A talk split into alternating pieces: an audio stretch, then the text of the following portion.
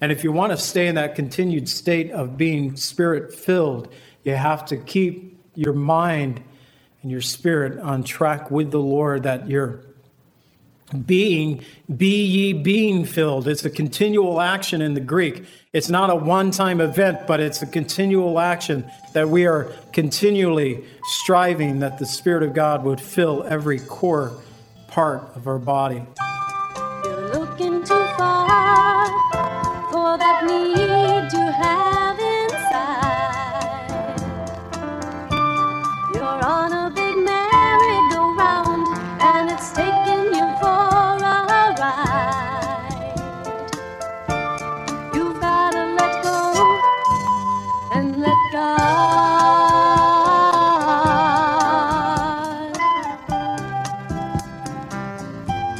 Welcome to the Cleansing Word. We invite you to stay with us as Pastor John Pennell of Calvary Chapel Lake Villa takes us through a verse by verse study from God's Word. Each Monday through Friday, we'll be airing messages to encourage you in your faith that you might grow in the knowledge of our Lord and Savior, Jesus Christ. I hope that you enjoy this broadcast, and I'll return at the close of this teaching to give you more information about our church and how you can obtain a copy of this message. Now, here's Pastor John with today's message from God's Word.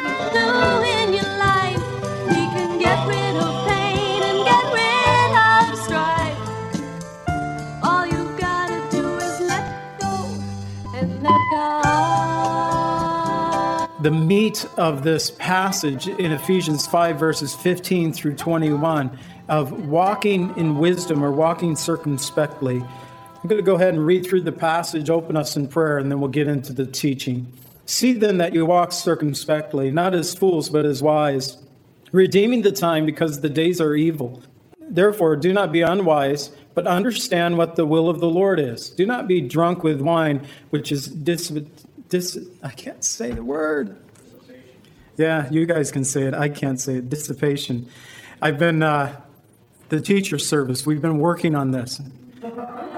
You guys were singing. I was running this word over and over in my head. What I want to do is say dispensation. I want to, yeah, it's an entirely different word, but that's what comes to mind. And uh, I failed again. So, anyways, sorry. But be filled with the Spirit speaking to one another in psalms and hymns and spiritual songs, singing, making melody in your hearts to the Lord, giving thanks always for all things to God the Father in the name of our Lord Jesus Christ, submitting to one another in the fear of God. And Father, I pray that you'd bless this teaching, our time together today. Help us to better learn how we should walk as believers. I pray in Jesus' name. Amen. He goes on to say in verse 16, redeeming the time because the days are evil.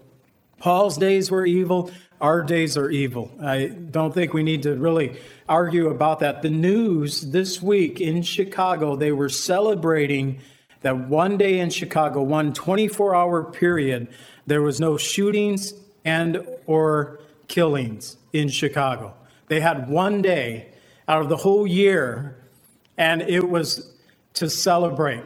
I was wondering how cold it was on that day. Perhaps nobody wanted to be out on that particular day to be about their business of shooting and killing one another. The days are evil.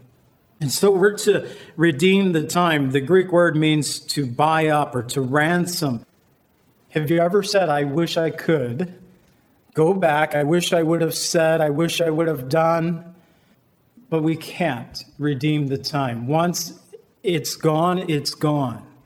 And so we're to, as a wise master builder, build our lives upon the firm foundation of Jesus Christ, walking circumspectly in our lives, redeeming the time because we can't reclaim the time once it is past. To live in such a way that people know that we are followers, believers in Jesus Christ. A few verses, verses 18 through 21. One is a negative, it begins with a negative, but then it continues on. The other five are positives. And in this small area, there, we could expand this list through Scripture, but if we get these five things down, or take the one negative out of it, we get the five down, the things that we are to do, well, I think we'll be right on track for understanding what the will of the Lord is for our lives. He begins with the negative. He says, Do not be drunk with wine, which is dissipation. Thank you.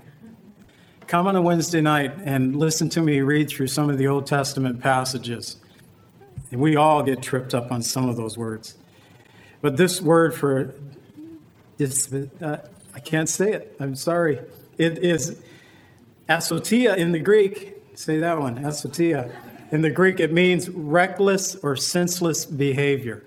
And that is the feel behind that. Do not be drunk with wine, because as a result of that, you lose your senses. That you are suddenly being controlled by something other than your own mental capacity. Now, the Bible doesn't speak necessarily about not drinking at all. It does say that we are, it says a lot about being drunk. And, and that word for drunk there, again, is a Greek word here that speaks about a prolonged form of intoxication. And Solomon wrote a bit about drunkenness in Proverbs. In Proverbs 21, he says, Wine is a mocker, strong drink is a brawler. Whoever is led astray by it is not wise. Proverbs 23 19. Hear, my son, and be wise. Guide your heart in the way. Do not mix with wine bibbers or gluttons, eaters of meat. So, whether you're drinking a lot or eating way too much. For the drunkard and the glutton will have come to poverty, and drowsiness will clothe the man with rags. Proverbs 23 29. And he goes on, it's, it's verses 29 through 35, but it's worth reading. Who has woe? Who has sorrow? Who has contentions? Who has complaints? Who has wounds without cause? Who has redness of eyes? Those who linger long at the wine, those who go in search of mixed wine. Do not look at the wine when it is red, when it sparkles in the cup, when it swirls around smoothly. What do they do with wine? You know, I, I don't, but you know, when you're tasting it, you swirl it around, you want to see what it looks like. I've seen people do this on TV. I have no wisdom in this area. But he goes on to say, when it swirls around the cup, at the last it bites like a serpent, it stings like a viper. Your eyes will see strange things, your heart will utter perverse things. Yes, you will be like one who lies down in the midst of the sea, or like one who lies atop of the mast, saying, They have struck me but I was not hurt. They have beaten me, and I did not feel it. When shall I awake and seek another drink? I mean, they get beat up and they don't even feel what's going on to their body. They're so numbed by the wine, the alcohol that's in them. But it's the lack of wisdom that you're giving yourself over. Several years ago, this has made me think about this. It happened uh, during the time that Lily and I went down to Hot Springs, Arkansas to celebrate our 10th I, in my mind, preparing for this trip, I thought, you know, one night just getting a bottle of wine, it would be romantic, I thought. And it might have been. We did not go there. What happened was I found myself, with Lily included, we were sitting in a parking lot of a liquor store, considering walking in, getting a bottle of wine to have a night of romance for our 10th wedding anniversary. Could we have done this? Absolutely. But while I was sitting there, there was something that it was just a, a decision that the Lord, I believe, gave me, but it, it was a decision that I needed to make. And I believe that I could have went down one path or went down the other, but the choice was mine at that moment. And I told Lily, I said, I'm not quite sure at this point what God wants of me, but I believe that he's going to use me in the area of teaching youth. And that became a reality um, shortly thereafter. But I said to Lily, I said, How can I tell the youth that they shouldn't drink when I myself drink? So I'm not going to, and we're going to leave. And we left. And it's never been an issue. I've never, you won't find me sitting in a parking lot thinking about this ever again, whether it's in Hot Springs, Arkansas, or uh, a local place right around here because I believe the Lord needed to define this one in my heart, that I needed to make a stand, although I didn't drink. It wasn't a part of my life. I had, as a teenager, only very seldom did I ever get sucked into having a beer or, or something like that. It was rare. It was not a custom, it was not a practice. but the thought was there enough that the Lord says, You need to even get rid of the thought. I don't want it to be an issue with you. And as a preacher, I think that was a wise and good decision that I made that day. But consider this that day, I had no knowledge that the Lord was going to call me to preach His word. I wonder if my life would have ended up differently if I would have chose a different path. It's something I can't answer. I can't redeem that day. I can't redeem the time. I don't know. But I do believe personally that the answer is my life, my path kind of went. It's not just that thing, but that was one of those things that had to be dealt with. So don't look upon it. Isaiah 5:11 Woe to those who rise early in the morning that they should follow intoxicating drink and continue until night till wine inflames them. A favorite passage of scripture of mine is found in 1 Corinthians 6, verses 9 and 10, and verse 11, but we'll read verses 9 and 10 first. It says, Do, do you not know that the unrighteous will not inherit the kingdom of God? Do not be deceived, neither fornicators, idolaters, adulterers, homosexuals, sodomites, thieves, covetous, drunkards, revilers, or extortioners will inherit the kingdom of God. God, these 10 things Paul lists out, he says, these will not inherit the kingdom of God. Drunkenness is one of those things. But he goes on in verse 11, this is what makes it a favorite passage of mine. But such were some of you. Hey, you may have been a fornicator, but you're not anymore because you have been washed, you have been sanctified, you have been justified in the name of our Lord Jesus in the Spirit of God. You may have been an idolater, but you're not anymore because you've been washed, you have been sanctified, you have been justified. The list continues on. You may have been an adulterer, but you're not anymore. You may have been a homosexual, but you're not anymore. You may have been a sodomite, which is a homosexual act. You may have been a thief. You may have been a covetous person, a drunkard, a reviler, extortioner, but you're not anymore because you have been washed, you have been sanctified, you have been justified.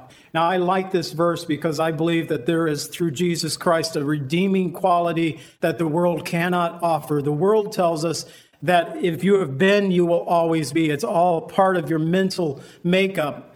They say in to those who are addicted to drugs that you'll always be an addict. You're addicted to alcohol, you'll always be an alcoholic, but you can choose not to drink. But according to the word of God, God says you can be free from such things. You don't have to always be. God will wash you, He will sanctify you, He will justify you. That word for justify, we could describe it this way just as if you have never fill in the blank, sinned, whatever it may be that you have been justified in the name of our Lord Jesus Christ by the Spirit of our God. So he begins with a negative. He deals with drinking wine. Don't be drunk with wine. But he turns it with the positive. Be filled rather with the Spirit. This word fulfilled means to fill up on the inside, every part of your body, to be filled with the Spirit. In Scripture, we learn that Jesus in John's Gospel, chapter 14, he began to teach about the Holy Spirit. And there's two things that he taught in John's Gospel, and then we take it further in Luke and also in Acts of the work of the Holy Spirit in our life.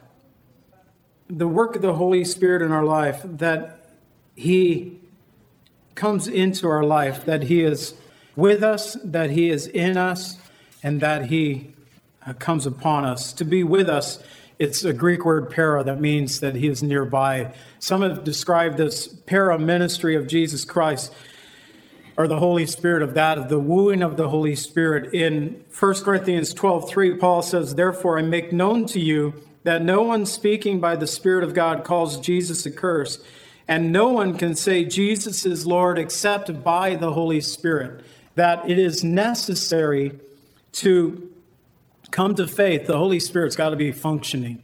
You're not just going to accidentally come to faith in Jesus Christ. You'll discover once you become a believer in Jesus Christ that God's Spirit was there with you, drawing you to Christ. But He also is to be in you. In John 20, verses 19 and 22, after Jesus had died, and then resurrected from the grave in John 20. He's there with the disciples. Uh, at this time, Thomas wasn't there. But scripture tells us that Jesus came into them and they were afraid. And he said, Peace be with you. And he breathed on them and he said, Receive the Holy Spirit.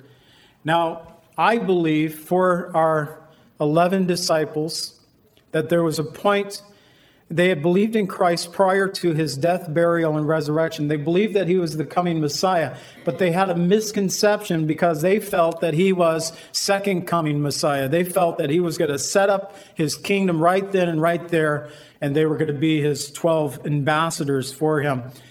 But they didn't understand God's plan of the first coming. And so Jesus at this point had died. He was in the grave. He had resurrected again. And now there was the opportunity for salvation, for true salvation for these disciples. They had followed Christ before, but they had to make the choice to follow Christ afterwards. Judas chose not to and hung himself, but the other 11 ultimately chose to follow Jesus Christ. Because they chose to follow Jesus Christ, Jesus was able to say to them, Receive ye the Holy Spirit. He breathed on them to be in that room that day, to be one of the 11. At the time, Thomas wasn't there. There were many others in the room, though. To be one of those who were in that room and to breathe in. If Jesus breathes out and says, breathe in, I'm going to breathe in and receive the Holy Spirit, that the Holy Spirit is in us. It is our rite of passage as far as salvation is concerned.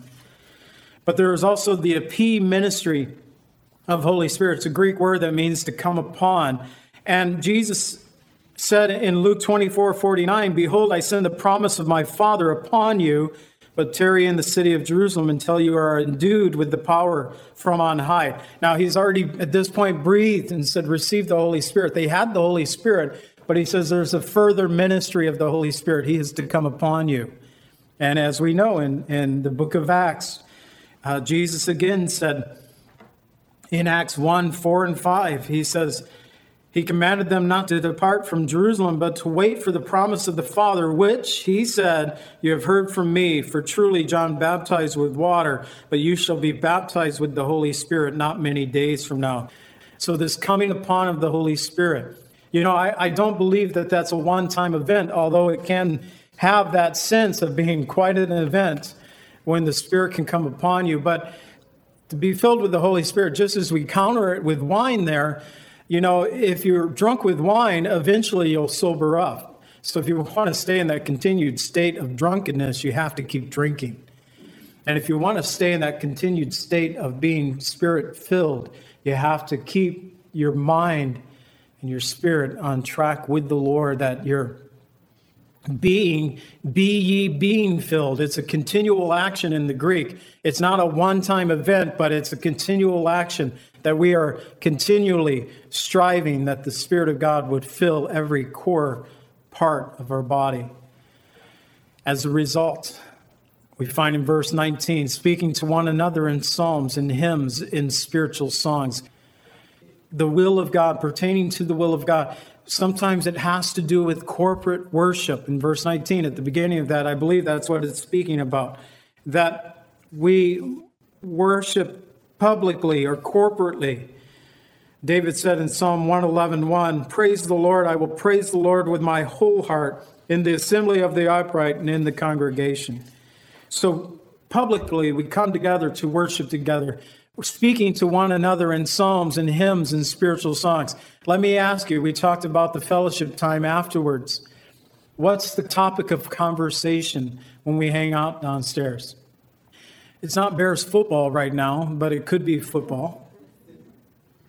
It's going to be, especially in the next couple of weeks, it'll be at the top of the list of our topic of conversation. It could be about what we're doing in the afternoon, but also this is my challenge to you. I don't it's not wrong to talk about baseball. It's not wrong to talk about football or talk about some of these other things. But what if the Lord needs to do a further work in an individual's life and all we want to do is talk about baseball when God is saying, I would rather you talk about me because this person needs to hear more about me. They need a little bit more Jesus And we speak psalms, hymns, and spiritual songs to one another. Second half of that verse, it's singing and making melody in our hearts to the Lord. It speaks about our private worship, that we are singing and making melody in our heart to the Lord. We're worshiping to our Lord privately. In Psalm 86 12, I will praise you, O my God, with all my heart, and I will glorify your name forevermore. To get the song of the Lord in our hearts, to sing in such a way um, that we both minister to others and we minister to ourselves. There's music out there from my past when I was a teenager that it's just not good, but it's in my head, it's in my brain. I've heard it, I've listened to it, I'm a musician, I can lock it in, I can memorize fairly well. And I've discovered there's a lot of things that my mind remembers that I wish it would not. Wish it would forget. And I've learned another thing that the way my mind forgets the things that it shouldn't have learned in the first place, Ephesians 5:26, that we would be washed by the water of the word. As we continue to get into God's word, he washes us and he cleanses us. He can get that stuff out of us. But our public worship, our private worship, verse 20, giving thanks always in all things to God the Father in the name of our Lord Jesus Christ, giving thanks always for all things, giving thanks always for all things. Giving thanks always for some things, giving thanks always for only good things. He says, giving thanks always for all things, and that is hard to do, isn't it? But it's to be the mindset of a believer because as a believer, we're to understand that God is in control of all things. Although we may not understand why the Lord may put us through certain things. Not only is he in control of all things, that we can learn to be like Paul or Peter, David. I'm thinking of Psalms and the P kept coming out. But David in the 23rd Psalms, where he says, Yea, though I walk through the valley of the shadow of death, I will fear no evil, because you are with me, your rod and your staff, they comfort me. That we can give thanks in all things because we know Jesus is with us, he's near. Uh, the writer of Hebrews in Hebrews 13, 5 and 6, he says, So we may boldly say, The Lord is my helper. I shall not fear. What can man do to me? Jesus promised, I will never leave you nor forsake you. Hebrews 13, 5. As a result of that, we can boldly say, The Lord is my helper. I will not fear. Philippians 4, 6 and 7. Pastor Kevin has this verse down. He prays it for himself, for his couple of his children because of their medical conditions that they have Mackenzie and Nathan. Mackenzie having seizures and Nathan having had heart surgery. It says, Be anxious for nothing, but in everything by prayer and supplication with thanksgiving, let your requests be known to God, that the peace of God, which surpasses all understanding, will guard your heart and minds through Christ Jesus our Lord. We can give thanks when the Lord is guarding our heart and guarding our minds. We can come into that understanding. So, giving thanks. And then finally, submitting to one another. Verse 21 submitting to one another in the fear of God. We understand who we are compared to God. So, therefore, as brothers and sisters in Christ, we submit to one another. If we would learn to walk circumspectly, to walk in wisdom by redeeming the time, by first not being drunk by wine, but rather being filled by the Spirit, to speak to one another in spiritual psalms, in singing, in making melody in our hearts, to sing in our own lives, individually, our public worship, our private worship, to be thankful always in all things, submitting to one another. I believe we would be on track a very good track of knowing and understanding what the will of the Lord is. See, I don't think it's as difficult as we try to make it out to be. I believe the Lord is giving us much of His will in Scripture. Now, He may specifically call us as individuals to a certain task or ministry, but in general, as believers, we can know the will of the Lord through the Word of God. Father, thank you so much for this day and for this time. And as the worship team comes just to close us out in one last song, I pray, Lord, that we would be a people that would desire to walk in such a way that brings glory to your name. Lord, help us to be concerned about the dash in the middle, about the life that we live, that we would redeem the days and the time because the days are evil. We pray in Jesus' name. Amen.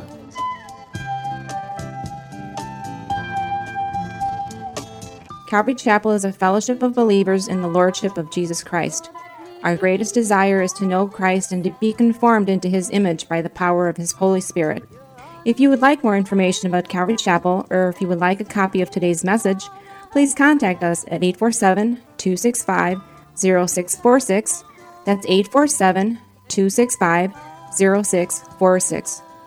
Thank you so much for joining us today, and may the Lord richly bless you as you worship him today.